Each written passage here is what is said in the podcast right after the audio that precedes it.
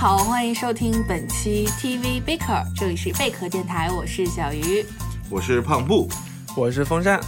感谢新畅录音棚的最好音质。哎，今天是这个我们贝壳电台有史以来第一次挑战国产电视剧，对，应该也是一次里程碑式的节目。对的，就是因为怎么说，就是现在国产电视剧的质量，有的时候还会出很多质量比较好的一些作品嘛。所以我们觉得还是需要关注一下的，尤其是这一部都挺好呢，应该说引发了各各种热议吧，很有社会性啊，很有社会性。然后像是呃，女主播平常也不太关注这一方面，我关注的都是什么，比如说做饭 app 呀，这个淘宝呀 什么的。但是听起来这么居家。但是我在做饭 app 上这两天打开都是什么都挺好，同款教你拿下教你拿下女神的菜谱。然后苹果呃不是，然后淘宝啊各种购物 APP 上都是什么职场女性该穿什么，然后什么都挺好啊，对我真的是不看都不行了，我我就我就觉得哎呀无孔不入这个剧。反正最近最近姓苏都过得很惨，大家全在骂姓苏的，对，尤其是姓苏的男的，对，真的是哎呦。所以就是我特意看了一下这个剧，呃，风扇你是在怎样的机缘巧合下关注这部剧的？就是你，你刷朋友圈啊，或者是你在跟周围的同事聊天啊，或者是你在坐地铁的时候，你发现所有人都在骂新苏家的男人，那种，你就会觉得什么城市氛围？然后你就会觉得到底发生了 什么？姓苏家的人把你们怎么了？然后看完之后，你是不是也觉得你们骂的都太轻了？就是什么玩意儿？对，这两天我们。我们这个主播群里边就就时不时的来这么一句风扇骂姓苏的，对对对，时不时来这么一句，对，从好笑，从老二骂到老大，骂到他爸。对，哎，那那胖布呢？你是怎样的机缘巧合关注这句？或者说，我关我关注的很早，我开始看就是他开始更新，因为那会儿也剧荒嘛。然后我其实是对正午阳光的。这些剧我都会跟一下，因为他还出了蛮多，我觉得挺值得看的那种东西。而且就是这个这个公司，我感觉就是不作拍的东西，就挺挺有那个味儿的。嗯。然后看了看了看了两集之后就入坑了，就是因为我在里面找到了特别多让我很有共鸣的东西，就是因为我家人也很多，而且我就是你知道。像我像我姥姥四个孩子，嗯，我太姥五个孩子，是不是？对我家我家跟你差不多。对，就是我可能我家可能还没有那么多的事儿，但是我见的那种就是这家里头其他的那那些亲戚们的事儿太多了，就就感觉很熟悉。嗯，对，真的是。特别接地气，对。那那正好就是我们因为是第一次做这种国产电视剧嘛，其实呃，我们以前也曾想跃跃欲试过啊，就是《延禧攻略》的时候，对，去年宫斗剧大热 《延禧攻略》，我 我风扇跟北野，我们三个都追完了，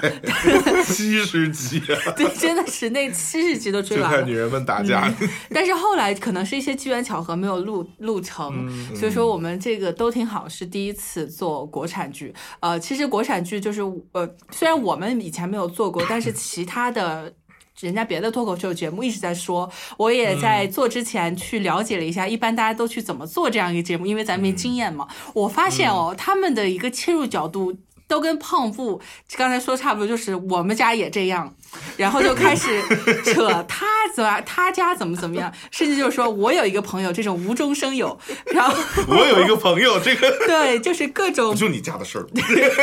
把各种的就是亲身经历带入进来。但我觉得我们不能这么聊，对对对，没必要。我们首先第一开始还是，既然刚才胖布提到说这家制作公司正午阳光，嗯，我们不妨先从这个角度来介绍一下，因为胖布比我们懂得都。比较全面，然后你看看的也比我们多。我也不是说天天看国产剧啊，这个不，我要我要给大家爆料。我那天问胖布，我说，因为我要看都挺好，我一看他有好几个平台，然后都要 VIP，我一个都没有，我就问胖布，我说 胖布你用哪个平台看呢？然后胖布说我都行啊，因为他腾讯、爱奇艺、什么优酷他都有 VIP。我说你看这么多都，你开这么多 VIP 干嘛呢？然后他说嗯，我在这个平台看。看这个这个，那个平台看那个、那个。我要非常正经的向大家说，这个没有别的，就是 我还在酷狗音乐也有会员，因为什么？我们 为什么？我们要有这种陪消费的形式，不要老有迅雷，对不对？没有，但是迅雷我也有会员，简单来说，胖布就爱买会员。对我爱买会员，好吧？嗯他说完那么多之后，我说我一个都没有，我只有哔哩哔哩的会员。然后胖布说：“哎，这还真是一个我没有会员的平台。因为它没有广告啊。啊，”哎，这个真的是一聊这方面方面，就发现大家的平常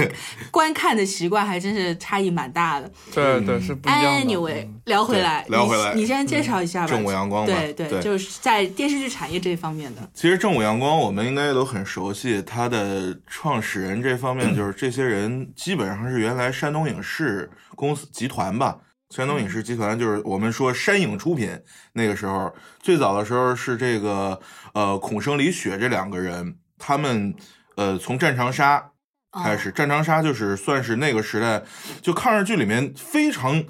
非常让人耳目一新的一种东西，对对对通过一个家庭去拍的。然后就是这两个人后来自己出来拍的是《北平无战事》。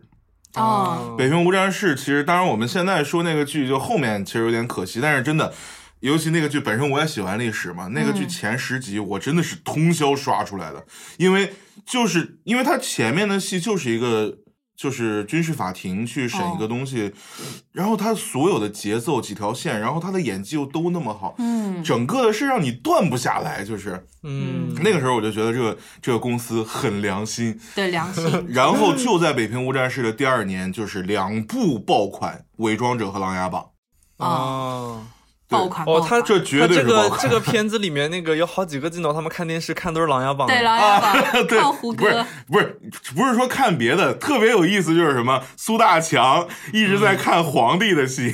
对对对，就是那方面的东西。啊，有对照。对，就特别有意思。这个之后呢，他们就开始，可能就是因为他们其实在扩大产量，嗯因为以前就是说这家公司，呃，一年好像也就那么一两部剧，就打不开市场嘛。后来就是像这个导演简川和，这个简川和就是之前呃《欢乐颂》的导演，嗯然后之前还有几部就制作没有那么好的剧，像那个《如果蜗牛有爱情》。没听过。对，就是王王凯和王祖文演的一个，就也是那种网络小说改编的嘛。就那个时候，其实呃，在《欢乐颂二》前后，就是因为扩大产量的问题，正午阳光有一个口碑危机。哦，就是，但是在那个，但是其实，在那期间也有很多，比如说，呃，我们现在说这个《鬼吹灯》系列口碑比较算是最好的吧什么。怒晴湘西？嗯，行了，这个就算了。哦，不是这个，不是这个，就是之前一部是那个孔笙拍的，孔生哦拍的那个《精绝古城》，精绝古城。就是靳东演的那一版。对，就是现在可能已经没什么印象了，一七年左右，就是那个时候那个剧质感特别的对，就是所有东西都对。然后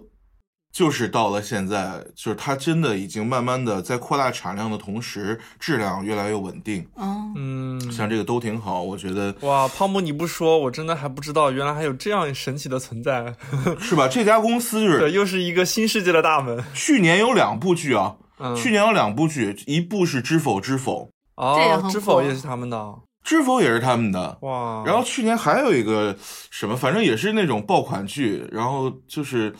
品质很好的。梁生，我们可不可以不优啊，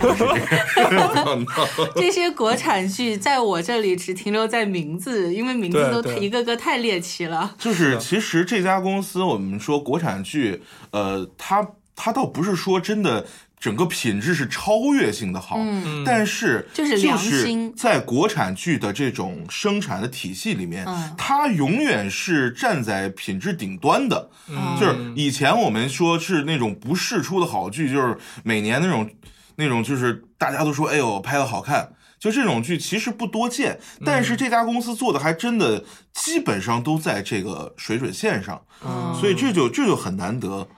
对，就是没有收钱，但是真的就是因为我是从《北平无战事》开始就在关注这家公司，尤其孔生的戏，我每一部都看。对，当然以上观点仅代表胖布个仅代人观表我啊，点，仅代表我，不代表本电台的观点。对他们都不看国产剧。坐不住了，我操，我要跳出来我！主要一个确实我们看的也少，对然后可以看出来，就是胖布对于他呃，尤其是从这家公司出发，他的对于一个品质的把控还是比较嗯、欣赏的吧稳定的。是是是，因为其就是我是觉得很难得，你知道，嗯对就是这种公司真的是在做内容的，嗯，哎还是没有收钱啊，明明确表示没有收钱。哎，我想嗯问，就是这个都挺好，它也是一是网络小说改编吗？还是就是这个哦，我忘我我我记错，我记我我刚才没说，呃，去年两部剧，一个是《知否知否》，另一个《大江大河》，嗯全部是正午阳光的。然后《大江大河》的小说和《欢乐颂》的小说的作者都跟都挺好，是一个人，叫阿奈，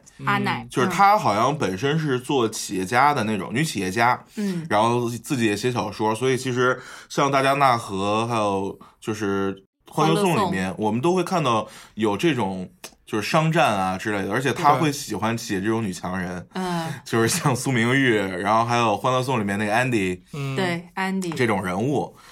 呃，这个说说到女企业家哦，就是我其实特别想说的一点，就是都挺好也好，或者是《欢乐颂》，其实它带起了一波，就是尤其是从女中国女性的角度来看，就是我们要朝这一些商业女强人看齐的。对，其这有一个风种模范作用在。对，但是这个呢，就是呃，我觉得它是还是比较片面化的一种呃一种人物塑造。其实关于女强人这个，应该是体现在哪一方面？我觉得其实有很多表现的当然地方。那这个就是呃，咱们后面可以说到一些，我觉得在这部剧里边，它有一些刻板化的东西在。当然，这个之前呢，我们还是先说一下这个剧的亮点，尤其是你个人觉得啊，就先风扇先说说吧，你觉得它最大的亮点是什么？好气啊！你是没事儿找气 受，让你很开心是吗？不是？知道那你这么气，你为什么跟着看呢？就是对呀、不是，呃吸引你点是什么呢其实我说句实话，虽然我一口气基本上是一口气把把这部剧先二十八集啊，它就跟到二十八集，二十八集我全看完了。但是我的天，对，但是但是我看的过程中我很痛苦，嗯，跟你看那个《延禧攻略》的感觉是完全不一样的。你看完《延禧》之后，你整个人是很爽的，你知道吧？嗯嗯，但看这嗯部剧，你是一集比一集气，就想就想摔电脑了。然后你你这么代入感这么强烈呢？对我代入感很强。为什么我喜欢看歌舞片？就是因为歌舞片很容易被带入进去嘛。我就代入感很强，就是我看到后来，我真的感觉这种胃里面胀气，你知道吗？刚才胖布露出了不理解。胀气。对，就是真的是好好，因为当然这也反映出他的优点嘛，就其实他的那个人物塑造啊，包括他的那些关于家庭关系的那个描述，包括他的台词，我觉得都是做的做到了非常真实的，让你感觉到这好像就是你身边发生的，或者是你亲戚朋友讲给你听的一些邻里街坊的故对事。，那那胖布你觉得呢？其实就是我我跟风扇想的是一样的，但是我觉得其实这个片子最好的是什么？就是这里面这些人啊，他们没什么好人，对，也没什么坏人，就是不是说没有没有没人坏人，而是说我们其实习惯的国产家庭剧的模式是什么？是大家都是特别为互相考虑，嗯然后好心办坏事儿，有误会，嗯然后这个就是它是特别符合中国传统的那种家庭的观念的，就是大家都是心往一处使，心往一处使劲儿，呃心往一处拧，劲儿往一处使，就是我们其实都是为了这个家好，然后我们也都想让这个家怎么样怎么样。这个剧我觉得好就好在他拍了一群自己一肚子小心思的人，都是自私自利的。这里面每一个人，这这里面每一个人其实都是带着自己的可能，而且很多是未必那么理性的一些方式在处理家庭问题。自己的家庭，就像其实几个儿女结婚之后啊，嗯当然赡养老人这些大家都好说，但是几个人首先其实考虑的还是说我家的日子该怎么过。除了老大那个愚孝啊，老大那个就属于瞎整，但是就是你真的到了那个处境之后，是这么一种状态。嗯。我们肯定还是要先想想我自己的日子该怎么过，而且就是虽然是一家人，但是我们也见过太多的这种为了这家里面这个可能甚至都算不上很大的利益，但是我不能吃亏。嗯嗯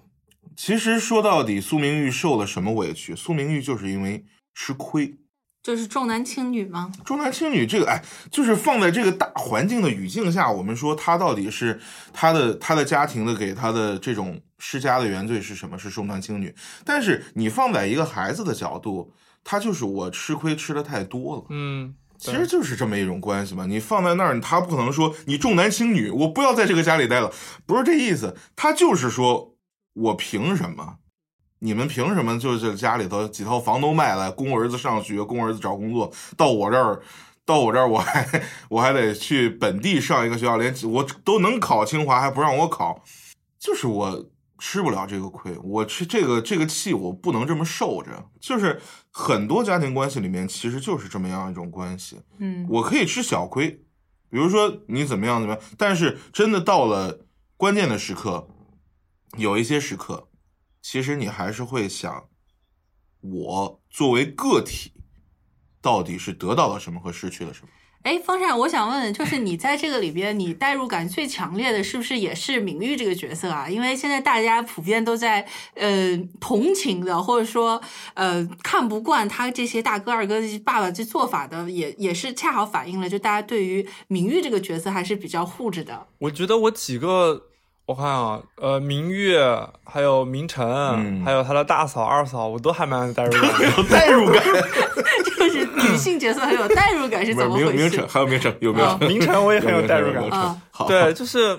就是觉得，因为他塑造的很好，就是你其实能从他的行为中，你发现他的行为虽然很有的时候很偏激、很极端，但是你会觉得他做所做的一切都是合理的，嗯嗯都是能说得通的，包括跟他的整个人设啊，跟他的原来是从哪儿来到哪儿去，他整个东西都是能串起来，让你感觉到这个人，嗯，他就是这样的人是可以做出这样的事情来。嗯，对。嗯，我当时在看的时候呢，我就觉得他给我一种呃，就是在微博啊和在这些网上平台、知乎啊，就经常有的这种段子集的感觉。有一个人会站出来说：“我家发生了这样一件事情，我婆媳关系怎么样？我家这个什么几套房卖几间什么什么的。”然后底下一堆人来说：“我家也这样。”我跟你说，你这事儿应该怎么办？怎么办？怎么办？就开始这样。我就是有一种，因为他在这个作为一个家庭剧啊，他这里边的矛盾简简直是此起彼伏。对，那没办法，没有没有让人不这么歇过写，不这么对写，没人看的。然后前前面先是这个小孩小的时候重男轻女，然后后面有赡养老人的问题，然后什么每一条单线上还有这一条单线上应该发生的一些会遇到的家还有各家的对难处，会遇到的一些问题，什么老人被。被骗啦啊，诈骗。啊，然后这嗯。个去美国的这什么工薪阶级也很辛苦啦，对对吧？人家的辛酸，然后这老二一家这什么就是呃比较自私自利的这么一代，然后两个嗯小两口过的日子是一个怎样的状态，是。爱花钱、啃老等等的。然后明玉这边，她作为一个女强人，这个就是什么空戏。啊、这个空窗寂寞冷等等的 啊、这一些的，就是她每一条线上，她都铺了一个这个人群所面临的矛盾对是的和他的痛处，还是很有代表性的。对，很有代表性。那么目的呢，就是让你们各个层次的人都能够在我这里找到一种共鸣嘛。加戏呗，就是就是有一种这样的感觉，就包括现在很容易引起这种广场效应的一些帖子也好，其实它也是这样的。对所以给我感觉就是一种大型的。家庭矛盾段子集，然后穿在一起，但是他穿的这这个方式呢，确实还比较自然，嗯，尤其是对，嗯，很自然。他的这个，我觉得台词是非常好的。我首先我很喜欢看，我最喜欢看就是苏明玉的台词。苏明玉的台词是很自然，非常能够体现她的一个女强人的个性，跟她的聪明伶俐，甚至甚至说呃狡黠奸诈，就是很精这这个话不多吧，但是都是一语中的这种。嗯我觉得这个台词写的非常好。我特别喜欢看苏明成两口子腻歪，哦，你什么情况？就是不是就对，是真的，他们腻歪了，就是你会觉得，不管是苏明玉跟那个谁，跟那个石天东调情啊，或者是苏明玉嗯他在商场上怎么样去搞商战啊不，是离我们有其实点远，那些台词都是觉得特别的妙，特别的到位，你知道吧？还有包括那个明成夫妇，他们两个人之间在一起什么，就是跪跪催板啊，或者是吵架呀、或者是腻歪，你都会觉得哇，就是这个样子。其实就是这一家人啊，我们可能最有代入，最生活上啊，不是说不是说人设上，生活上其实最接近我们的就是苏明成两口子。就是两老大两口子在美国工薪阶级，俩人拍桌子打板凳，把儿子送回去，啊把女儿送回去。然后老三这个名誉，他反正商战嘛，那其实我们也是当传奇故事看的。但是就是这两口子，就是你会找到那种中国经典的家庭家庭闹剧的那样一种相处方式，就是嗯，包括苏明成其实是有点没皮没脸的，就有点臭贫的一个人啊。这个人物其实他是，如果说他没有一个就是作为作为儿子和作为哥哥的这样一种负面的力量在，其实这个人物你你想他的生活方式。然后他的这个跟媳妇儿相处的方式，这是我们最熟悉的一一套，对就是包括我周围很多人都是这个样子。对，就是真的。你你说那个你老爸来了，然后你天天给他点外卖，就让在弹幕里面这什么人啊？怎么能让你老你老爸过来你做饭呢？你不是你顶多给你买点菜，让老头自己开火。这那真，的，我觉得，我觉得明晨，明晨他代表的是那种，就是比如说你跟你的父母可能生活在一种城市里面去，然后可能你自己的工作是比较稳定，但是很多时候是要你父母来贴反贴过来给你用的那种，对就是就是可能从小还被惯了一下。对，就是他，但是他好他好玩就好玩在，他又没有说把这个人拍成一个那种，就是我们习以为常的被惯坏的样子。对对，他其实是嗯养了一个，就是说，呃，就是富养起来的那种男孩的感觉。他不嗯是那种坏人，他只是说到了某些，就是他心里面有一些点，只要你碰到这个人就会黑化。但是正常情况下，包括很多他跟他媳妇儿相处，我就说喜欢看俩人腻歪，就是就是这看这俩人腻歪的时候，你会你会有一种看那种家庭式闹剧的那么一种兴奋感。包括他接媳妇儿回家，就是那个我没有想到导演那么处理啊，就是他就去他老丈人家接他，然后推开门儿，一句话没说，直接跪下了。笑死我了。对，就是就是这这是这是小两口，就是现现在一代年轻人，可能我们会更习惯的一种样子吧。啊，嗯，行吧。嗯，我我我是觉得他这这个里边，尤其是二哥这个角色呢，他承担了蛮多笑点的，这个确实是啊。但是嗯我反倒觉得，尤其是明玉跟这个石天东的感情，让我觉得非常有违和感，就在于嗯说、啊，这样子啊 我真的石天东这条线很奇怪，我真的很奇怪。对我真的觉得这个不太可能，就相比于其他的故事线，这一条线是相对不真实的。挺弱的。啊，然后但是他跟杨佑宁多配啊。这个也是 见怎么这么仁见智，想骂你呢？见仁见智，确实有人觉得他俩不配啊。不是哦是吧呃，其实就是我们说，在这个整个故事特别家庭氛围、特别有那种是落地化的这样一个剧里面，出现了一条偶像剧的线。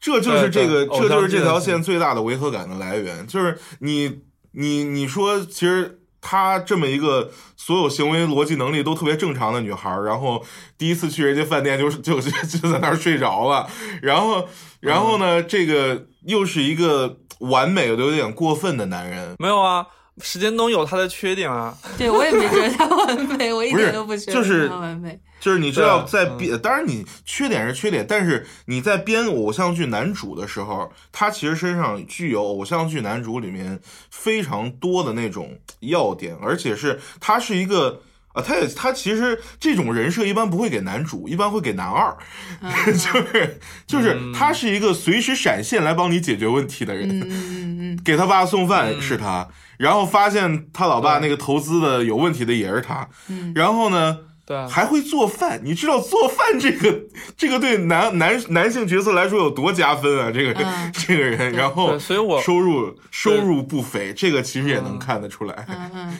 对，所以我是觉得是这样的，就是杨佑宁他在里面其实是一个，呃，他更多的情况，我觉得这个这个角色立起来是因为明玉需要有这么一个人，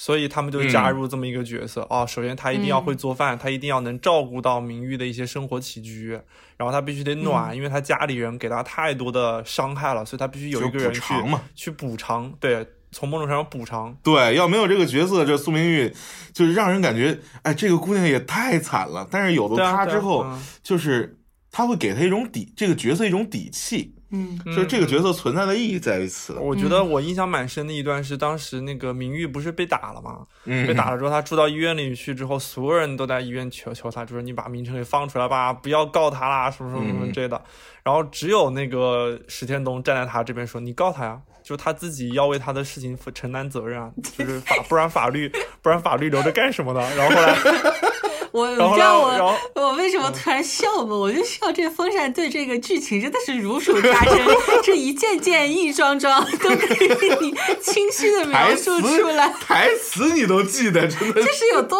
投入。可能你是我们这里面最投入的，看的最投入的一个。对风扇，我觉得你其实可以开发一下国产剧的天赋了。真的，我觉得大量的国产剧都会俘虏你的。不，这风扇这这不行，这心情估计跌宕起伏的，估计说不定看着哪一天太惨了，对不对？看婆媳剧看的不至于，不至于。对，违章戏不至于住医院。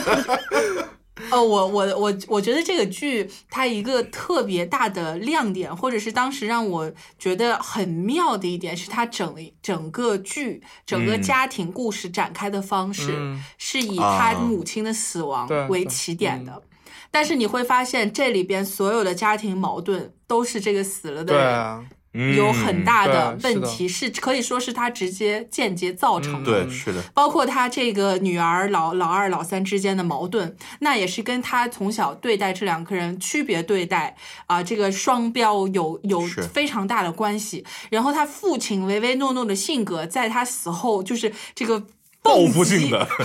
报复性的爆发，这个也是跟他生前的对他的管制是家里的独裁是分不开的关系。包括我觉得他老大，老大也是因为他。太理想主义了嘛，就是因为他从小就不闻不问，只知道读书嘛。对，就是这种书呆子型儿。是啊，对对。然后我就觉得这个展开方式是非常妙的，就是这一个人他从来没有以生者的身份出现过，他只出现在大家的回忆里。但是呢，他他的这个死亡，首先他的死亡直接导致了这个矛盾的大爆发，就是父亲的赡养问题，才出来一系列的问题。然后你会发现，所有的矛盾都是因为这个人的生前作为所造成的。这个让我想到了之前我看到的看的一部英剧啊，好像叫《威尔士夫人》，是一个英国迷你剧，大概就四集。他他讲那个故事展开方式跟这个是特别特别像的，就是这个 Mrs. Wilson，她的丈夫第一集啊，丈夫没从来没有以生者的身份出现过，第一集就死了哦，好像出现过一次，就是在房间里倒地，心脏病突发，然后她就开始给她丈夫办葬礼，葬礼哭了一把，就非常伤心，然后晚上一个人在家，她有两个孩子，两个儿。儿子这个刚要去以去这个吊唁啊自己的丈夫的时候，这个门咚咚咚敲响了，过来一个呃出来一个比他可能大概老二三十二一一二十岁的一个女女的，说我是来认领我丈夫的尸体。她说你是谁啊？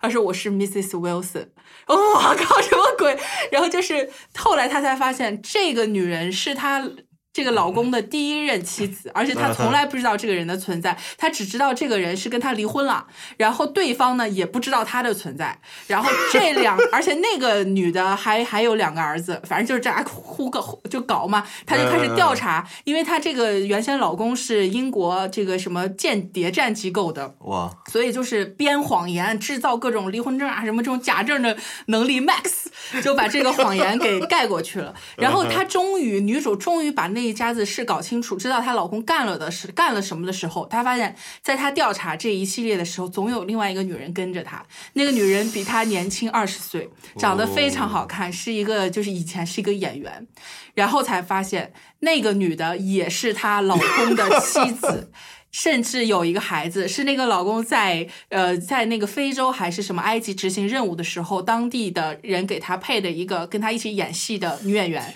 结果假戏真做，那两个人就好了。然后那个女的是知道他们的存在的，但是她但是女主根本就不知道那一茬儿，然后又开始跟这边搞搞搞搞搞搞，这中中间还牵扯出来就是她老公在她工作上所隐瞒的一些事情，就各种矛盾。然后这总共四集，对，讲四集就讲了这所有的矛盾故事都解开了。然后这个女主她原先对于她老公那种爱，完全变成了各种恨跟就是欺骗，就是对我，我感觉好像这种还蛮，你这么一说，好像有蛮多都非常是这个样子的。我就觉得这个是是一个故事展开的非常妙的方式式，对对对对对。然后那个那个剧，它最后一集是我觉得丧心病狂的点在于说，好不容易搞清楚了这个女的，她决定忘忘记以前所有的一切，重新开始了。然后最后一一最后五分钟是一个小孩儿在她门口一直往前望，然后她说你是干嘛的？然后小孩说。我是来找我爸爸要赡养费的，我跟我妈妈已经两个月没有收到钱了。天然后这个时候迎面走过来一个就是工薪阶层的女的，然后我当时就是觉得我靠，就是对我行，我这波安利我们吃了。对大家快去看 Mrs. Wilson。哎，好奇妙，我们推荐国产剧，最后反而对一个英剧特别有兴趣。就是这种故事展开的方式，我觉得是非常嗯奇妙妙的，很因为就是一个关键性、核心性的人物一挂之后，他周围的跟他绑定的关系都是乱了套了。对，而且可以说，这个家庭之前的矛盾，呃，一直在被母亲的存在压制着。对然后这是一个是的反弹性、突然的性的爆发，发，对，嗯，就很有意思的是这种这种关系，而且就是第一集我记得开头，呃，在我没有看这些介绍的时候啊，我看再看开头的时候，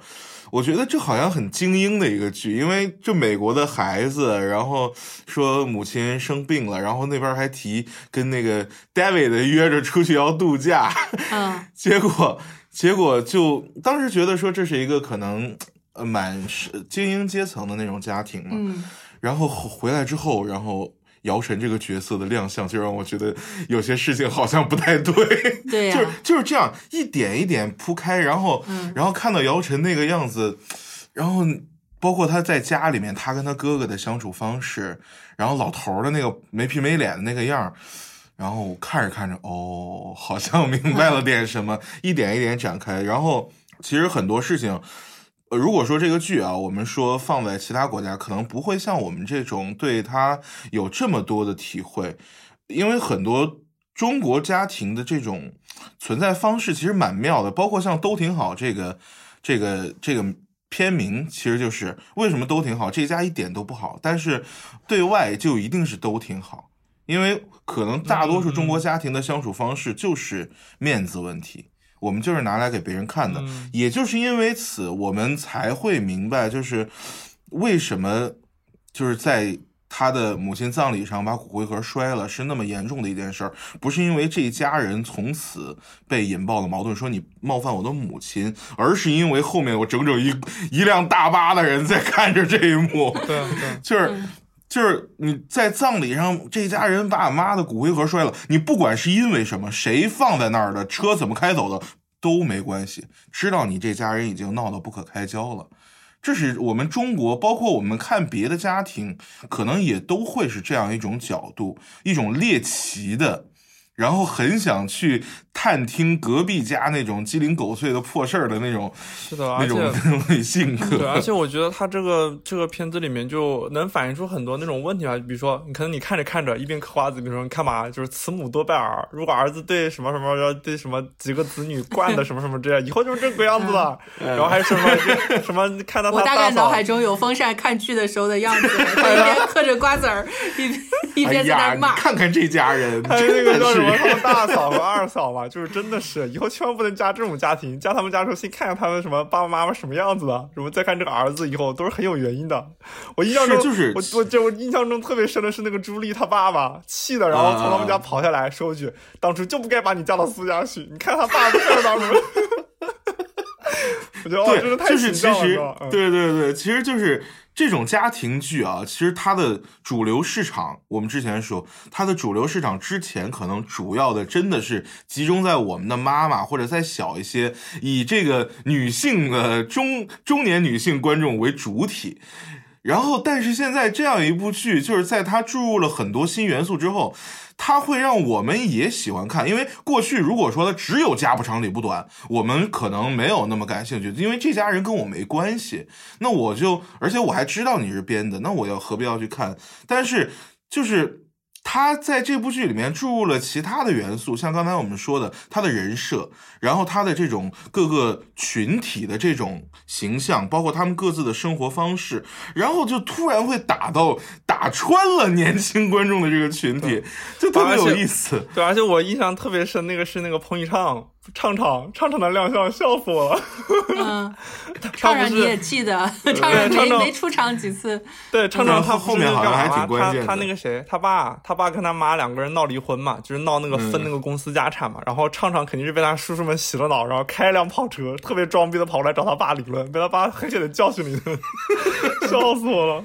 对，我觉得呃，就是刚才前面我提到姚姚晨这个女强人的角色，就是我觉得会觉得她。嗯，非常的，或者说稍稍显，呃，刻板的一点，就是说这个确实是我们目前在在我在我们的主流观念里面，所谓女强人，她就是这个样子的，对，是。要这种什么，在商场上，或者是哎冷酷无情，然后他永远有用不完的招儿，然后算计的比谁都快，然后回到家呢就是孤单寂寞冷，没有人懂他，然后啊怎么怎么着，家里边也都是看着他的钱，怎么怎么着的，就是我觉得这种所谓的女强人呢。确实是现在的，可能是这样的女人确实不多，所以大家都会想象、憧憬这样一个符号在。但是我我真的觉得这不不带就女强人，她不仅仅是是这样的，或者说他的强势、他的聪明、他的一些智慧，仅仅能够体体现在他的呃在在商战上，或者说在资产的积累上，才能够体现他的独立。我觉得这个是，就是我觉得未来会希。希望能够看到有不一样的，呃，那个就是方式出来。比如说，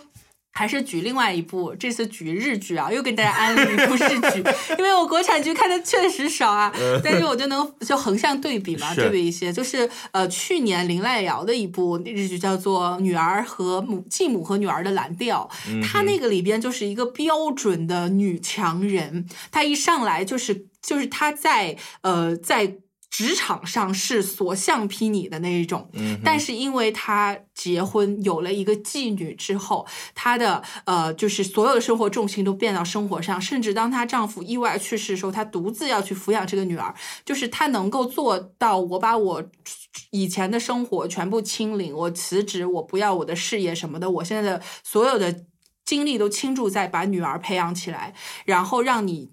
有得到无微不至的照顾，然后怎么怎么怎么样，就是在家庭生活中同样能够体现出来这个女人的坚毅和她这种就是这种决心啊，就是她要做一件事情所付出的，然后呃，在照顾女儿的同时，她又。就是没有没有让人感觉这个人这个女人活得好悲惨哦，或者说她好可怜哦。就你看这部剧，你永远不会觉得，你永远觉得我靠，这个女的太强了，她不需要人去保护，或者她不没有那种脆弱到晚上我就是在大家常理上啊，这人肯定躲在被窝里哭呢，她没有这样的角 呃形式。然后当女儿高中毕高中毕业，马上要考大学，她能够独立的时候，这个时候她有又有决心，说我从零开始，我再。再继续我原先的事业，哪怕我到一个就是快要倒闭的面包店，我有信心，我让它起死回生，我要把它打造成这条街最好的网红店，就是它永远都 对，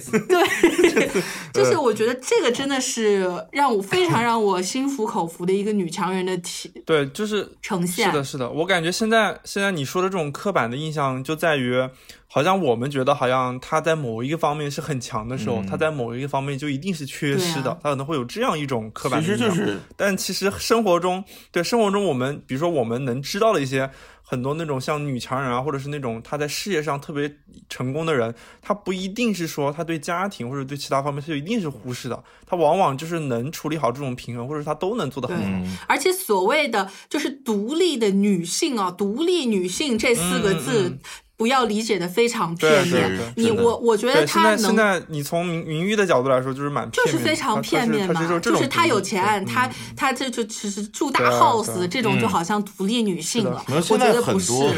这个其实是很多女强人标签在他身上。嗯，第一个就是其实我感觉很有很很就是有点其实有点男性冒犯的意味的是，就是他一定是个冰山。嗯，就是女强人的这种形象，尤其是她像这种年纪不大的啊，她就就总得有点端着。第二是衣品很好，就只要是这种高级的女强人，然后在国内排行，又包括之前的安迪，其实也是这个这个都是，就是一定是穿衣服特别有品位。嗯然后呢，房子很好，生活水准很高。然后第四是一定是有创伤的。对你说到这个，其实就是名誉来说的哈，嗯就是他目前这种状态，虽然就是在小鱼的呃看法中，我这点我也蛮认可的，就是它体现出了现在中国很多国产剧里面，它比如说他在处理一种女强人的时候，他会有一种特别歪歪刻板，然后特别单一的这种对歪歪的这种形象出来。对，但是如果其实我刚才仔细想了一下，你把明玉的他他在这个剧中体现出来的很多言行举止或他的一个这种状态，他还是蛮契合这个剧里面的这种感受的，因为他是、嗯他其实他是缺乏一种家的这种。呃，这种这种什么，就是他特别渴望有一个这种家的这种存在，呗但是他就是从他的对他得不到，嗯所以他最后他就希望能赚很多钱，他自己买一个大 house。然后他当时我记得印象特别深，他跟石天东有一次在阳台上的时候，他还说，他说你呃，他说他风原来这原来陷了这一对 CP 彻底陷进去了不，要怎么想怎么有 道理，他现在就是这种对，思维。真的怎么想怎么有道理，这个名义塑造的实在是太丰富了，你知道吗？这个他当时就是本来是想要跳湖说完吧自尽的，然后后来后来结果他他就是走出来了嘛，然后结果结果就很巧的是，他们公司当时开发了一个商商品房，就是在他当时要跳的那个湖那个地方。然后他买的那个房子，现在的地方就是在他那个湖的湖心。对，所以就是你会发现他的悲剧性其实就是来源于他原来小时候的童年经历，才让他变成现在这种感觉，好像我一定要在商场上逞强，但是生活中我就一直是属于那种特别大 house，但是特别空虚的这种状态。呃，我觉得 从这个角度说呢，他是确确实他肩负一些其他的使命啊，就是呃体有一个就是体现他在呃就是在原生家庭里，如果你出一个女孩儿，你出呃出生在这种重男轻女的原生家庭里，你会造成怎样的心理阴影？他有这方面的社会啊呃社会议题在，就是他也要肩负这个。还有就是说，当你受到了你身边所有。呃，就是说，本该支持你的男性，他们都放弃了你，或者说都没有能力去支持你的时候，你不得不使自己强硬起来。这么一个就是还挺心酸的这么一种心理，确实是有的。就是嗯，你不光是他的父亲啊，他的哥哥啊，就是是就是在所有的这种你身边会支持你的男性，就包括丈夫这一些，如果这一些符号都缺失的时候，这个女性她的她外表再怎么强势，她内心肯定也是会恐惧。是的，啊，这个这个也是肯定，他肩同时肩负这么几个，让其实也是引起别人代入感的嗯一个一个一个方式。然后就说到他跟他家人的，就是你顺着你刚才说，你觉得他的所有的动机、他的逻辑、他的言行啊，都是很符合他的这个出身的。那么我们就不妨再深入的去探讨一下，那么到底合不合理？就说到他跟他二哥不哥，合理，那不合理，你还跟我犟半天。我我说他跟他二哥吗？还是怎么回事？不，我知道风扇说的是大家不应该这样对名誉，不合理，怎么能这样对他呢？就我说的是啊这编的不合理啊。就是有哦有，一些编的是合理的。那有一些人为的有人为制造的痕迹还是在的。对，非常非常人为制造，就是比如说啊，就就是嗯最。最最让人觉得呃不合理或者说稍显不真实的，那么就是倪大红演的这个爹，有这样的爹，在这个。我知道有，我知道呃有，但是他太夸张了，就是这个搅屎棍的 角是搅色，屎棍。真的是搅屎棍，所有事情发到他这儿就会就是煽风点火，而且他这个谎话是张嘴就来，对就是把所有事情都污名化，然后就是告黑状啊等等，就是老二说的天天给老大告黑状等等的，就是你会发现这个人他承担的一个角色其实也是符号化和标签化的，就是他是一个这种报复性爆发的这么一个懦弱的男人，就会你会发现他当然有一些让你值得有有代入感或者同情心的，比如说他就是对于自己养老的问题的一个担忧啦，然后想要去呃去炒炒股赚赚钱等等这些小市民心理，但是呢，就是他活了这么大这么大半辈子，如果就活下来这么点儿本事的话。我觉得也有点夸张。其实我倒觉得倪大红这个角色吧，他是。他其实就是特别自私自利的那种小市民，他会在家庭关系里呈现出来的样子，那种那种会在外面说自己儿女不孝顺，说他们说他们就是哎呀欺负老人呐，然后真的老人做老人特别可怜，这种爸妈其实也也有，我们会看到这种爸妈，但不是说编的合理不合理，而是只是说这个人物呢，他特别的就是特别集中。他把这种老人可能的自私自利行为全都套过来了，放大放大。但是其实我倒没有在这个人物身上看到特别多不合理啊。虽然说他有些确实戏剧性夸张的成分，比如说，呃，比如说就是只要有问题就回避，包括就是那个特别有意思，是我记得是就那个那个查账本那集，嗯，就是他儿子往这边走，咔一下就面着墙。对呀，对就有一些这这种这种小桥段，就是你一看就知道这不是生活，嗯，但是呢，他又很好笑，是很小，是很好笑，对，但就是他对于儿女的这种。冷漠啊，或者说这种，我觉得是是太夸张了一点。这个就甚至说，你对于亲情，或者说对于原生父母，他再怎么样，你因为中国父母爱干这种事儿啊，就是我好心办坏事儿啊。但怎么说呢，我还是爱你的。你真出事儿了，我还是会为你掉眼泪，我还是要想要不顾一切的去为你承担痛苦。那这种亲情是再怎么样都都不可不可磨灭的呀。但这个剧我觉得是有有有一点点侵犯。就是说，这种他对于女儿的女儿跟儿子的这种感情，就是真女儿住医院碰到这种事儿了，他能还能够那样子，我觉得是。不太合理的，多，对，就是他心里边再怎么样，他不能违抗大自然的一个法则，就是父母对于儿女的保护欲，这个是必须是是是再怎么样，就尤其是你刻画的是一个正常人啊，你还不是什么变态杀人狂什么的，所以你不能泯灭这一点，这个是让我觉得他是稍显不合理的地方。然后另外一个呢，就是二哥跟二哥是真真真真奇怪，就是二哥对于名誉的这个恨意啊，呃，也是从始至终让我觉得。有点夸张了吧？有点太夸张了。这两个人主要是，其实他一直没有交代一点，就是这两个人本身到底有什么矛盾？就是明玉恨他二哥，我能理解。那二哥为什么恨明玉？对呀，二哥为什么对明玉是那个样子呢？就是就恨之入骨，而且是从少年时代开始就有一种霸凌式的这种 霸凌式兄长的姿态在对待他的妹妹。对啊，为什么？哎，就是那种什么灯塔水母啊，他解释过了。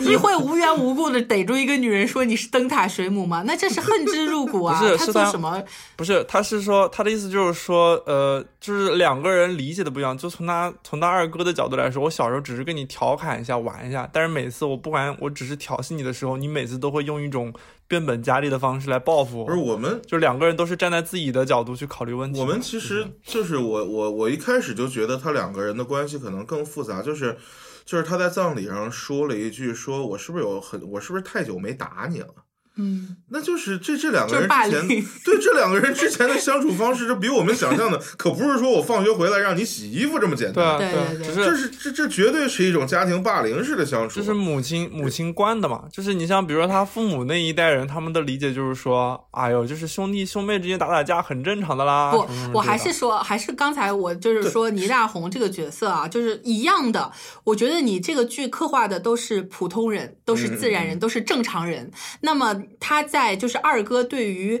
妹妹的这种霸凌，就是恨不得我见一次你打一次，这种绝对不是正常人该有的这种行为。一定是有，这就是你要给我一个理由吧？对啊，不然我以为你暴力狂呢。就这两个人到底是有什么矛盾？就是其实一开始就很奇怪，就是这两个人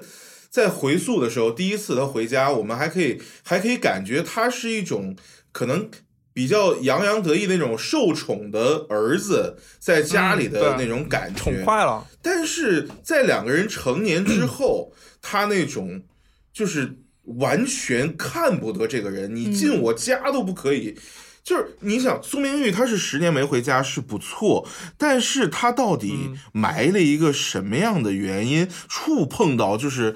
这个二哥就其实看起来也挺阳光、就挺正正常的一个人的，就是那么深的一个疙瘩，那么深的一个恨点，对呀、对呀、这这这就很奇怪。你就是，比如说二哥，你或者说他有一些不容侵犯的底线被苏明玉碰过吗？而且是屡次碰，对，反一一复碰，定得是屡次碰。比如说苏明玉，我们现在可能没有看到，是不是苏明玉之前伤到过他妈？反正目前呢，就是我也看到二十八集了，是没有这个解释的。对对就目前为止是没有。对如果说是在这个二哥的忍耐边缘，苏明玉曾经疯狂试探的话，那就是看后面会不会解这个扣了。但但啊其实现在来说，其实就是他二哥对他的这个恨意，我一直是完全无法理解，对对对就是对就是因为你一开始没有给我解释清楚，这个这个就有点儿是强凑的角儿，就是就是就是为了营造一种紧张的家庭气氛而这么写，那就那其实可能我觉得他他爹这块儿我倒我倒没有什么太大的感觉啊，但是他二哥这块儿真的让我觉得。这这这说不圆啊！这个反正呢，我我我觉得这个呃问题的根源呢，就是说他有一些呃违背了正常人他的一些行为逻辑的、嗯呃这种是是偏激的，说是就是呃多少问题啦。就是这是戏嘛，那你总嗯总其实他真的戏剧性的这种追求也是也是很大的，这就是像就像我们刚才说的，呃。我不是说他有多好，只是说他在国产剧的序列里嗯面，他完成了一个制作水准的高点，但其实他也有很多国产剧的毛病嘛，这就是难以避免的。对，总的来说，在他很有代入感、很真实的这些呃表象下，就是有一些不足的地方，也是挺正常的，很正常嗯对对对嗯嗯对。嗯，那风风扇，你是不是觉得我们 你不不信你不信你的这个因为邪这个对吧？我就觉得不是好这个你你是入教了吗，风扇？这个因为每个人观感不一样嘛，嗯因为我嗯我周围是有有明成这样的人，你知道吧？所以我就我看到我就觉得很真实，就是这样。嗯包括那个苏富那个那那样的人，我觉得太常见了，是不是？嗯，苏富这种对这种所以我会觉得他真的还蛮多的，对，真的很多。但是都它是集中爆发，嗯。就是它比较对，就是你像在在小小城市里面，就是像明成这样的人，真是太多了，而且本身其实倪大红的表演，其实当然我们说他演的非常好啊，嗯。但是可能他的这种表演带来的，就像我刚才说那些小细节，就非常，嗯。就是他带着那种倪大红身上的舞台范儿。就是那种舞台上来的东西，就是他会非常强调眼睛一转呐、然后整个肢体的配合，就是这些小东西。我们说它是非常好的表演技巧，但是可能放在倪大红这么一个本身设定已经很戏剧性的人身上，显得有点太戏剧性了，就是就是会可能小鱼也会在这方面感觉这个人物，尤其有一些细节他是碍眼的，哦，没有没有，我就嗯我我就是刚才你说的就是从人设出发，对，就是从人设出发，就是你这个泯灭亲情，这个我觉得是有点过了啊。哎，说到表演，我觉得可以说一下这里边，其实表演都不差。都不差，首先对，他这个里边人选人就是选就是照着我要这个模子的人来选的。呃是是的我要一个女强人，我就姚晨这样的。然后我我要一个这个家里边娇生惯养长大了的，那我就要二嫂这样的。就是他每一个选角，包包括我要在一个我要选一个留美的嫂子，那我就选大嫂那样的。对他每一个一个那个在选角之前，他这个人物形象就是清晰的，要兼备很很多个呃，就是呃面孔要明白，就是你这张脸就是代表这一群人的，你的穿着就是代表这一群人的，嗯 照着这个方向选就对了啊是。他不需要我通过你演员。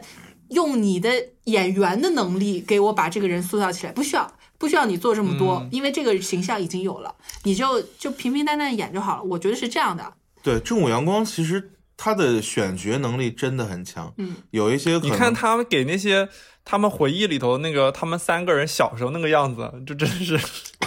就能就能完全看出来小鱼刚才说那番话。我我其实老觉得他小时候的戏少年少年的那个郭京飞真的是一个模子刻出来的，是啊，那这还难吗？就找个长得像的呗。对，就是对，啊真的是很像，就是其实也是那种吊儿郎当的那种。对，就是其实那那几个年轻一点的演员演戏，你就能很明显的感觉到表演差对于整个戏的伤害。就是那几个人嗯嗯太，就怎么说，就是太戏剧化的去处理，就很模式式很套路了，就就就就就就就显得这个特别假，就他们几个吵架什么的。哎，说到这个呃演演戏哈、我还真觉得老大演的好啊，老大真的，哎。尔豪演的好啊，我好多年没看到尔豪哎了。哦，尔豪之前我们叫高鑫好吧，我们真的是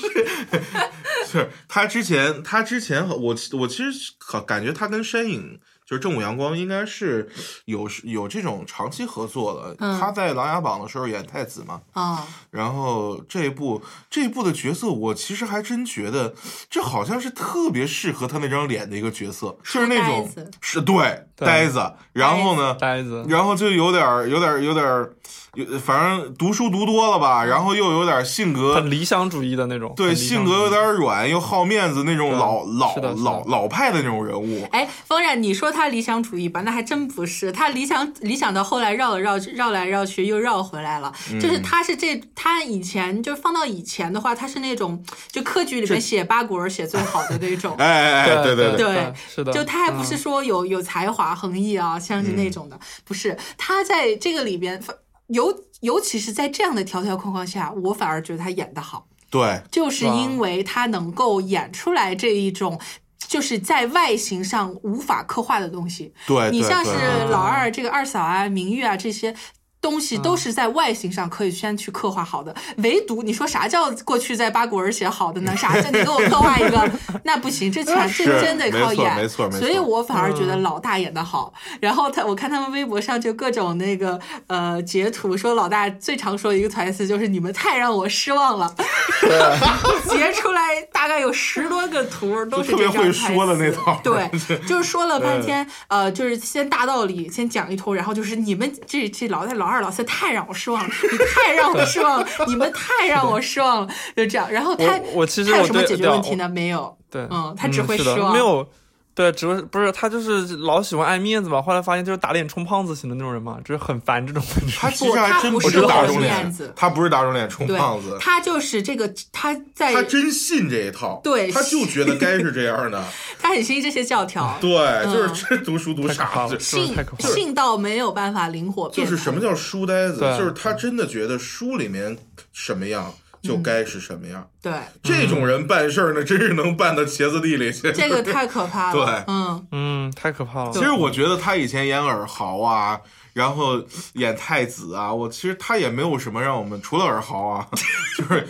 尔豪也不是说他演的好，尔豪其实是因为剧火。嗯，对，尔豪他你让他演一个那种富家少爷。那种感觉，他就是那会儿长得比较帅，其他的其实你说他跟角色有多么契合，谈不上。但是这个角色我真的觉得量身定做，就是那张面瓜脸啊，就是小眉毛一皱，特别带感。对，就是长得是一副老好人儿，对对就是特别，就是你平常接触下来，你会觉得这个人巨好，对，但是呢，真要遇上事儿，他就他他会就就怎么说呢？他急死你。就是能急死你，无法解决问题的这个就这么个人。对，然后他其实底子骨子里骨子里是遗传他爸的那种懦弱，嗯跟遇事儿就躲。嗯他其实骨子里是这样，尽管他表面上。根本不承认，嗯他他无法察觉这一点，他还老说爸，你太让我失望了什么的。其实他骨子里就跟他爸一模一样的。是这个你确实要服原生家庭的影响，包括对对明玉对对对这种张扬跋扈，他骨子里还是像他妈。对对，嗯哎，当然后来我听说这个后、后面的剧透说，这 DNA 检测查出来得有人不是不是倪大红亲生的孩子哦什么的，好像是有有这一出吧，反正还没看到啊。反正就是说，原生家庭的影响确实在这几个儿女身上是我非有非常大的我我印象很深的很深的一个细节是，他们家人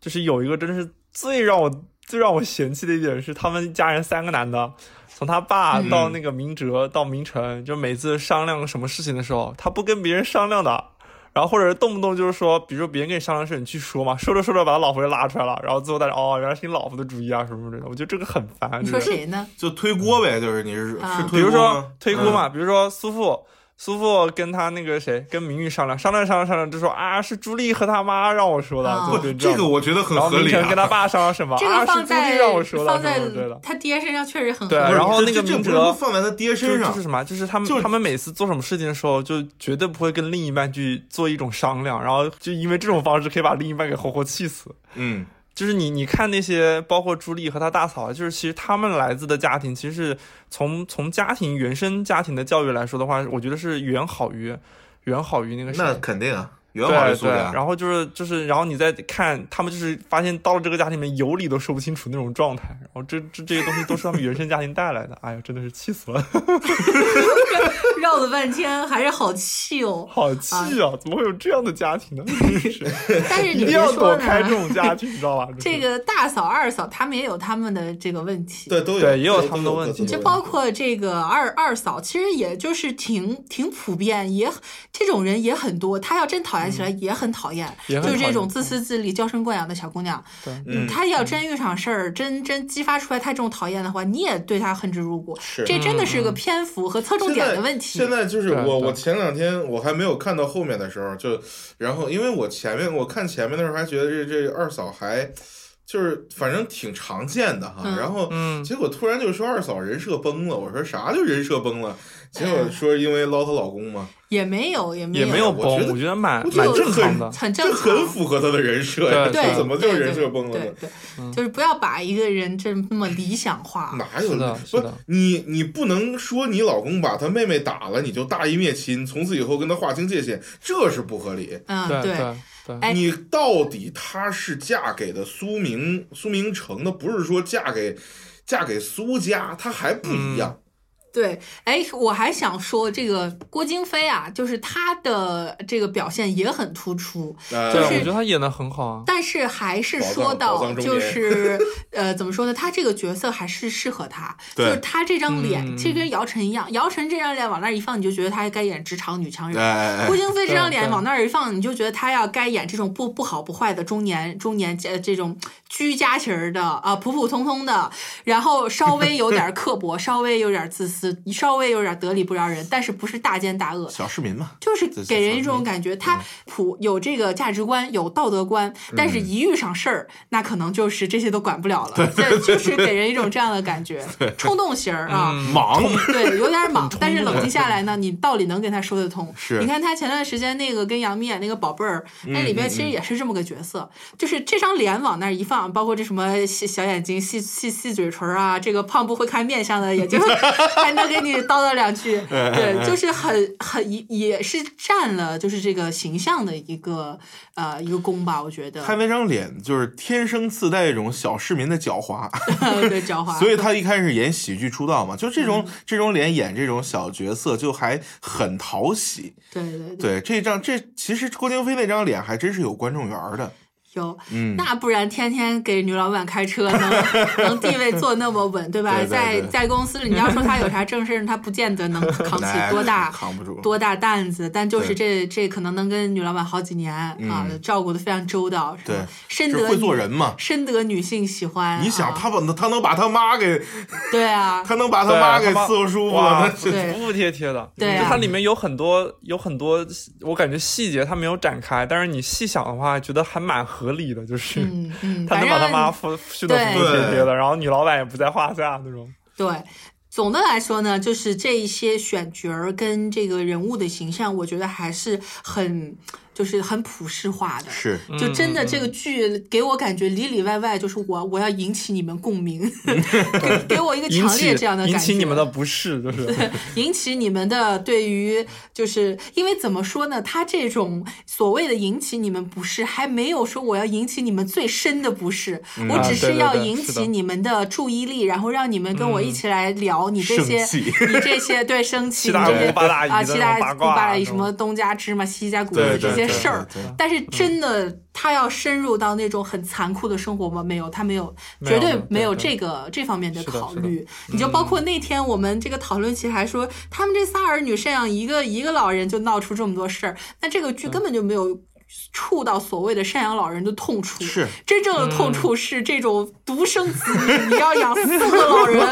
我靠！你再加上爷爷奶奶、什么姥姥姥爷寿命长，你这恨不得七八个老人，你怎么养？这才是真正的痛处。俩但是人但是不至于个老人，对，不至于，它就是一个家庭闹剧。嗯，嗯，对，其实其实真的就是个家庭闹剧。我们现在，嗯其实家庭剧这个东西，我们已经很多年。其实像我们这一代，尤其是就提起来老是不想看，啊，就是吗？因为因为好像也不多吧？就是很很多啊这种剧，哦，这种剧太多了，只是只是你不关注这个市场给给人的，而且不光是不光是国内的，包括什么韩国的什么的，就是你都会觉得不想看，啊，是因为一拍几百集嘛那种。对对，这种感觉就是给给给你爸给就给你妈妈看的，妈妈婆婆类的是什么回家的诱惑，什么这种，对对对，就当时传的再火，你也不觉得想看。哎，那那个，请回答一九八八，我觉得特别啊好，。两码事儿。我走，咱们先说国内的啊，先先不往国外说。就是国内，其实我们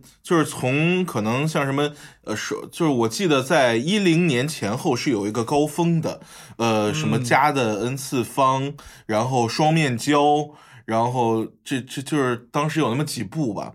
那个时候就是真的是打开了一个市场，就是中国的中年女性群体。嗯，就是会非常深陷在这种剧里面，中家长里家短，然后大家还能每天聊八卦，就是，嗯但是呢，但是后来就越拍越烂了。我尤其到我们这一代，其实说看家庭剧，感觉有的时候，你像你说什么看，就是在那个《爱情公寓》里面，曾小贤的一个人设之一就是看《回家的诱惑》，就是这变成了他一个标签，就是看看这种家庭剧的。呃，新新就是年轻人是什么样的一群人，啊就是就是有这么个东西，但是到了都挺好，他特别了不起的就是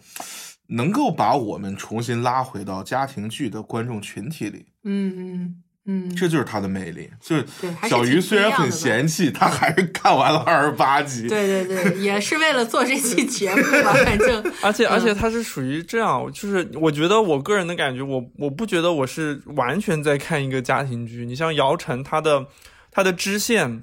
她的那个商场的支线，哎我也觉得商蛮好看的。场那块确实不错，因为阿奈是做做企业的，对对对，他其实还真的很懂这一套。对对，所以而且他企业，我觉得它里面聊的那种内斗啊，让我觉得哇，这个内斗好细节，然后而且很具体，让人觉得嗨，这都是外行人看，你这蒙你个外行人还不容易，对吧 那？你写戏这东西能蒙住不就完了吗？对对对，嗯，行吧，那我们差不多也就是方方面面都聊一下，这个这要展开的话，真的太多啊，了。一集一集说的，对对。，那风扇如数家珍，我给你把台词儿都背一遍。哎呀，贝壳说书要开始了吗？行吧，夫人考虑一下啊。行，那我们就这个都挺好，差不多就说到这儿。然后嗯最后呢，我们就是呃，还是恢复以前的一个传统，就是我们在每期节目的后面跟大家分享一下主播们最近在看看了什么，跟大家可以简单的推荐一下一两部电影啊，这样子。哎，风扇你先说说呗。我推荐一个我前段时间看的，就是也是看都挺好的时候想到了。前段时间看了一个，他是在 First 的影展的时候的，算是一个学生作品嘛，叫《睡沙发的人》。嗯然后这部剧呃这部电影啊，然后它讲什么的呢？就是它讲的是一个呃也是一家人，然后有一个高中生，然后他高考落败，然后躺在家没事儿，然后他妈妈就是他有一个呃不是就是就是这个高中生他有一个舅公，然后舅公之前是在外面租房子，但是因为性格太古怪了，被邻居给举报了，然后他妈没办法就把他舅公也接到他家里，就讲一个高考落榜的一个、啊，一个就是两个人生失败者吧，就是就是就是就是两个人呃同处一室，最后这个高考失败的人本来就是想要进社会啊，随便吊儿郎当混一下那种，在他的舅公的影响下，开始看书，开始写作。啊然后最后重新下定决心说我要去高考，然后想改变自己的命运。啊，嗯那这个 First 出来的这个什么导演演员也没有太有名的是吧？这个呃对不呃没什么名气，但是这个演员当时拿了那个 First 的那个什么，就是那个竞赛的那个最佳演员的提名。啊 OK，然后，然后这部剧剧我觉得很好的一点是在于，我觉得它是一个大家可以去看一下，是一个特别有灵性的一部片子。啊哈，然后它的主旨讲的就是，其实就是你的人生中会遇到一些，就是就是可能他有时有意或者是无意，你会遇到一些贵人，然后这些贵人可能跟你相处一段时间，却对你的生活发生了天翻地覆，或者是那种根本性的一个转变。哦，OK，然后我觉得他就是就就就你看完就会觉得特别有灵性，然后我就也很喜欢。啊，明白。然后它里面关于什么家庭啊，包括妈妈的刻画啊，什么那种，包括妈妈跟儿子之间的关系，还有你跟你亲属之间关系的刻画，我觉得也特别的写实，你知道吧？那个台词也蛮好玩的。哦，OK，嗯哎，胖木推荐一部，你最近看了什么？我我推荐两部配套实用吧，就是 就是这我我因为我果然是胖布这食量比较大。哎，就是就是一个是最近刚看到的，是那个其实是一个乔治拉赞贝的，算是纪录片，他自己做的。呃，他自己出来，他出自己出来就是现身说法的。是最新的今年的电影呃，不？不不不，可能稍早一点吧。但是是我最近刚看到有资源，嗯，叫《成为邦德》，就是是乔治拉赞贝，因为他是在肖恩康纳利之后，就是肖恩康纳利因为被认为是最经典的邦德嘛，是的，然后他演到第五部吧，然后演吐了，就是 就是我再也不演邦德了，然后就临时拉了乔治拉赞贝来接他的班，而且乔治拉赞贝之前根本不是演员，他是个拍广告的，嗯。然后这个人物就是就在讲他自己的心路历程，他怎么样从一个默默无闻的一个小混混儿。包括他自己讲一些年轻时候的荒唐事儿，十五岁的时候突然被人勾引，怎么样？就自传式的是吧？就是他在调侃自己，啊，因为乔治拉赞贝干的最牛的事情是，他在演完一任邦德之后，人家是想让他接着演的。因为嗯。虽然说当时骂声一片，这很正常嘛，接这个像康纳利的班儿，那谁都会看你不顺眼。是是是，但是当时的票房很好，嗯，而且大家其实觉得这个英俊高大，然后又带一点坏的那个劲儿嗯就哈，还行，就还行。但是呢，他在一夜成名之后，他自己决定不演了。呵，对，那这个有点不太一样。就很有意思，就是这个人他在说自己为什么，就是他他其实挺任性的做了这个决定，嗯，然后包括其实后来自己有点后悔，跑还跑到那个香港去拍过一系列这种衍生，你知道香港的这种衍生电影啊。就是乔治拉赞贝就干过这些事儿，他自但是他是当时的一时冲动，就就只演了一部还算可以的邦德电影。乔治拉赞贝这段经历呢，他他其实是一个非常有有意思、很荒诞的好莱坞故事，对，它是是一个纪录片吗？还是故事片？偏记录。偏记录就是他他自己出来的，啊，因为乔治拉赞贝已经七十多了，一个特别胖，就是有点就是也就是他他自己出来现身说法，然后去有一些戏剧化，可能有一你知道自传这种东西嘛，有有就是偏自传性质。就会有一些戏剧化的东西在这个片子里面，但啊看起来还挺有意思的，包括对，嗯包括他当时怎么签合同，然后包括一夜暴富，然后一夜成名，然后那种经历，他自己在七十岁的时候重新去说，就很有意思。然后搭配使用的一部叫呃《煮酒论邦德》，也是它其实有点偏谈话类节目，这个是一个剧还是一呃，个也是一个偏纪录片，但是它的串联方式其实是个谈话节目，嗯就是这个演员跟另外一个演员两个人在聊历任邦德。嗯。然后聊邦德电影里面的一些特质，包括他去点评一下利刃邦德的一些特点，包括就是比如说他像说罗杰摩尔，他说其实他是第一个把邦德演成了喜剧的人，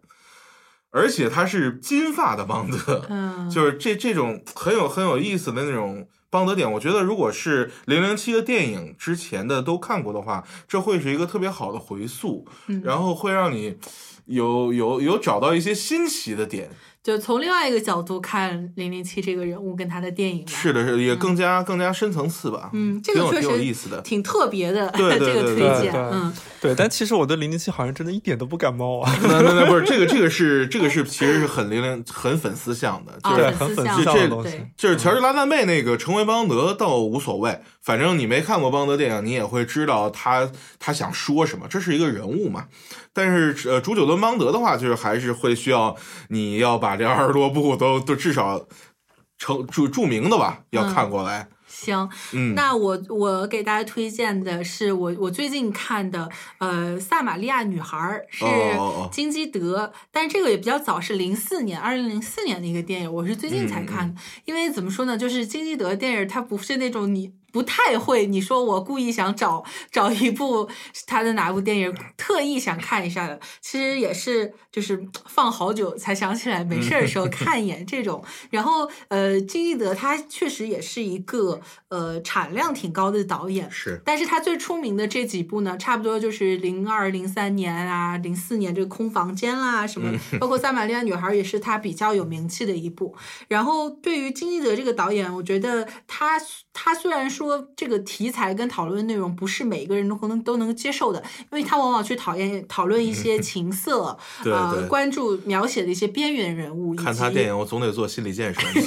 就是对他聚焦的人物会非常的边缘化，是。然后这个呃人性中很就是比较怪异的一部分是这样，嗯呃，然后这一部《撒玛利亚女孩》呢，它讲的就是两个两个这个初初中生、高中生，然后他们去做，其中一个女孩去做这个援交嘛，然后这个做援交的这个女孩呢，呃，因为我看她第一眼就特别眼熟，她后面又她叫这个韩叶云，好像她后面又演了那个金基德的另外一部更有名的叫《宫》。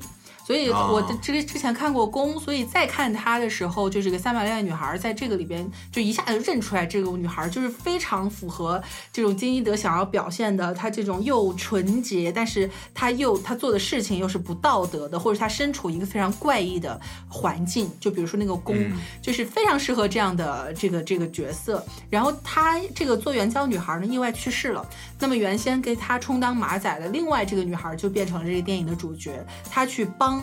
他死去的这个好友去还他的所有做援交挣来的钱，等于说嗯他要去通过自己去去做援交，把这部钱还给那一些可恶的男人，他去做这样一件事情。然后后半段呢，就是他当侦探的父亲发现了这件事情，所以后电影后半段就一直在讲他们的一个父女关系，以及他父亲没有办法跟他沟通沟通的情况下，就把所有的这种仇恨跟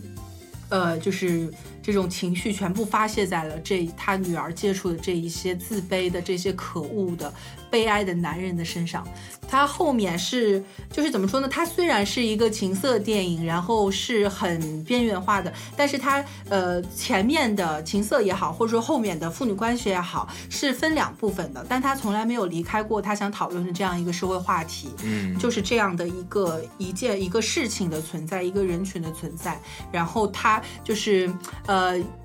金基德其实是属属于那种，就好多男导演，你别看他是男导演，但是他东西其实蛮女性主义的。对对对对，就是他是这里边是有女性东西在的。他虽然说这个里边，呃，他父亲也好，什么全全部是男性角色，但你会发现他对于这些男，尤其是那一些客人的那种可悲的刻画啊什么的，其实都还蛮犀利的。就是感兴趣的话可以看。这片子拿了柏林的最佳导演哦，对是而且那个时候他这个好几部特别有名的都是这几年出来的。嗯，对。对对嗯，就喜欢的可以看一下，然后嗯之后如果有机会的话，我们可以聊一下这个导演啊。对，金基德还是蛮有意思的一个。对，行吧，那本期 TV 备课就聊到这里。然后大家喜欢都挺好的，可以就是 就着我们的这个 家长里短的这个节目来食用啊。然后如果对于主播的推荐有兴趣的话，也可以去看一些这样的电影。嗯，行，那本期节目就聊到这里，感谢大家收听，我是小鱼，我是胖布，我是风扇，我们下期再见啦。拜拜拜。想要更好音质和录音体验，欢迎您来新畅录音棚，地址永嘉路三十五号五零一到五零二室，电话幺八九幺七零七。